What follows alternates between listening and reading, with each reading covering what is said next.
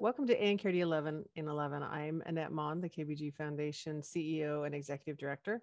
Uh, this podcast today is going to discuss some of the information that we shared over Rare Disease Day. Um, the infographics were pretty darn popular, and we had several questions about them, several comments that we thought we would revisit. Um, the first one was the left handedness. That came as a bit of a shock. Uh, back in 2018, I asked a question in the KBG Family Support Group about hand dominance. Uh, which hand is the most dominant in your KBG affected individual? Left, right, or are they ambidextrous? Surprisingly, uh, 33% were left hand dominant as compared to 9% in the typical population. But even more interesting was the rate of ambidextrousness. Uh, in the KBG population, 9% are ambidextrous, and in the typical population, 1%.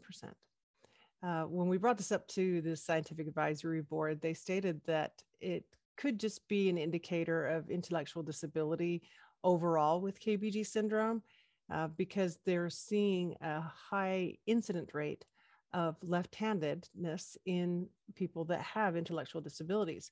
But the ambidextrousness really threw everybody for a loop. We, we shouldn't be seeing that, but we do. So that's a little interesting tidbit that we thought that everyone would be interested in. Um, and also the, the flat feet. That came up um, as another poll in January of 2018. Uh, people were talking about how it's so hard to find shoes. So eh, that led to well, why is it so hard to find shoes? And we found that it's because uh, 84% of the KBG population have flat feet. Uh, I know that our son, he we had to wear Thom McAn wide width. They were the only shoe that would fit him.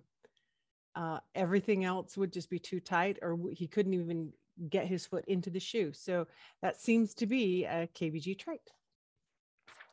Uh, when we were talking about the common issues in KBG syndrome, we went through our uh, polls and we picked out the ones that had the highest incident rate in the topic that we were discussing.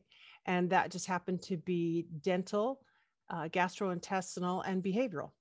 Those all topped out at 90% affected rate in KBG syndrome. Uh, with the dental, we see macrodontia being the very first, uh, top of the list, I mean. So macrodontia is large teeth in uh, permanent teeth. So our son, I, I, keep coming back to him, but that's my experience, right? Uh, his large teeth were noted on his uh, pediatric dental records. But as he aged, um, it, we were told that his teeth were actually of normal size. So as the population ages, it'll be interesting to see if that changes. Um, there's also several different dental anomalies that are found in KBG syndrome, including a, a palate anomalies such as a, a high palate, um, which can make it difficult to eat and to breathe at times. So we move on to uh, the gastrointestinal. Now, the gastrointestinal is really quite serious in KBG syndrome. Um, it starts off with lo- a lot of reflux in our infant population. Sometimes they grow out of it, and sometimes they don't. Um, sometimes that shifts into something like cyclic vomiting syndrome or intestinal migraines. Uh, right now, there is no comprehensive treatment for it. We do know have a few families that ended up having um, structural anomalies that they had to have repaired so it, it does get pretty serious, and uh, which is why 90% of the patient population is concerned about it because they see it a lot. Um, and nine in 10. So when we in behavioral issues, when we ask the patient families, what's your most challenging part of living with KBG syndrome? Uh, nine of 10 people say behavioral the top of the list for behavioral um, manifestations is always impulse control and um, aggression and um, meltdowns. So those three things we see a lot of in KBG syndrome. And as the patient ages, it, it does seem to improve.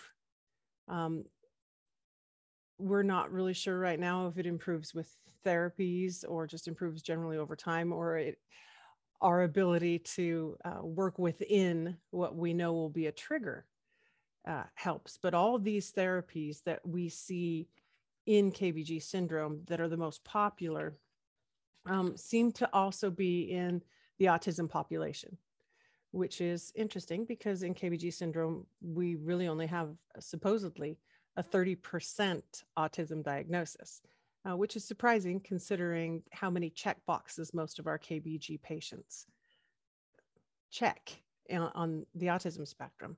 Um, which would make sense because KBG syndrome is a target gene for autism. And we do have a behavioral uh, brochure for people to use so they can print it out, take it out to their, their doctor or their therapist, and they can discuss which therapy they would like to try. That brings us to um, the facts. This is the one that got the, probably the most traffic and it caused people the most amount of concern. Um, and I'm sorry that it did that. Uh, what we find with KBG syndrome is um, actually not the syndrome itself, but the gene itself.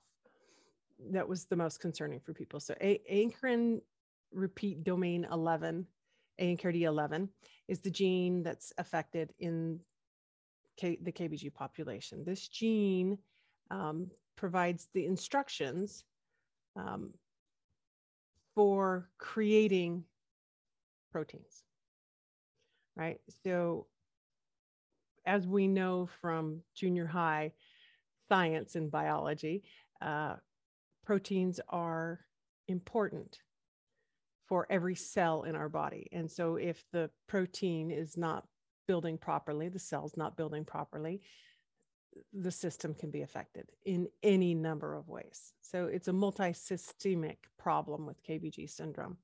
Um, in about 2008, uh,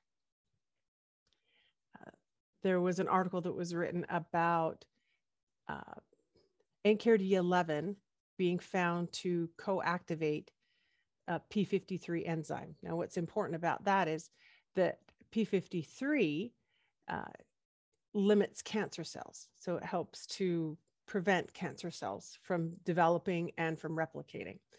And what they found was in elephants, it, depending upon if you're an Indian elephant or an African elephant, you could have 30 copies of ANKRD11 or you could have 40 copies of ANKRD11.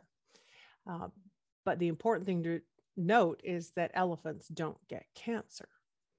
So it's one of the things that I learned early on in our diagnostic odyssey once we got the KBG flag was that um, ANKRD11 is a target gene for cancer therapies. So recently, there have been uh, a couple of pharmaceutical companies that are developing drugs that upregulate ANKRD11 we suspect that's primarily to help treat P53 cancers, um, but it would just so happen to help our population as well. So the KBG Foundation is working to find these companies and find these drugs and develop a biomarker so that we can test against it using a computer model first. So, with a biomarker, what we do is we extract tissue samples or blood samples, mostly tissue, uh, and we identify what is the same in all of those samples. Right. And once we find that, we can now say we can predict that the cell will have this kind of response. So to reiterate, patients with uh, ANKRD11 mutations are not more likely to get cancer. We are not seeing that at all. Um, in fact, ANKRD11 just may be the key to unlocking successful cancer treatments.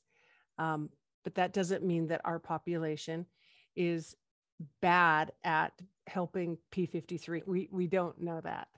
we, we're not seeing anything that supports that theory that uh, KBG patients would get cancer more easily. In fact, it's just the opposite. They're maybe the key to helping a lot of people. So I hope that answers any questions that you might have about ANKRD11 and its role in cancer therapies. If you have any questions, um, please send us a message on the Facebook page, or if we're friends on Facebook or LinkedIn, just uh, drop me a line. I'll see what I can find out for you. So, thank you for tuning in. I hope that you make us a weekly habit. It's not the worst weekly habit you can have. Uh, for ease of access, if you check the video description, there will be links to all of the infographics that we were discussing and also the informational brochure on behavior in KBG syndrome. So catch you next week.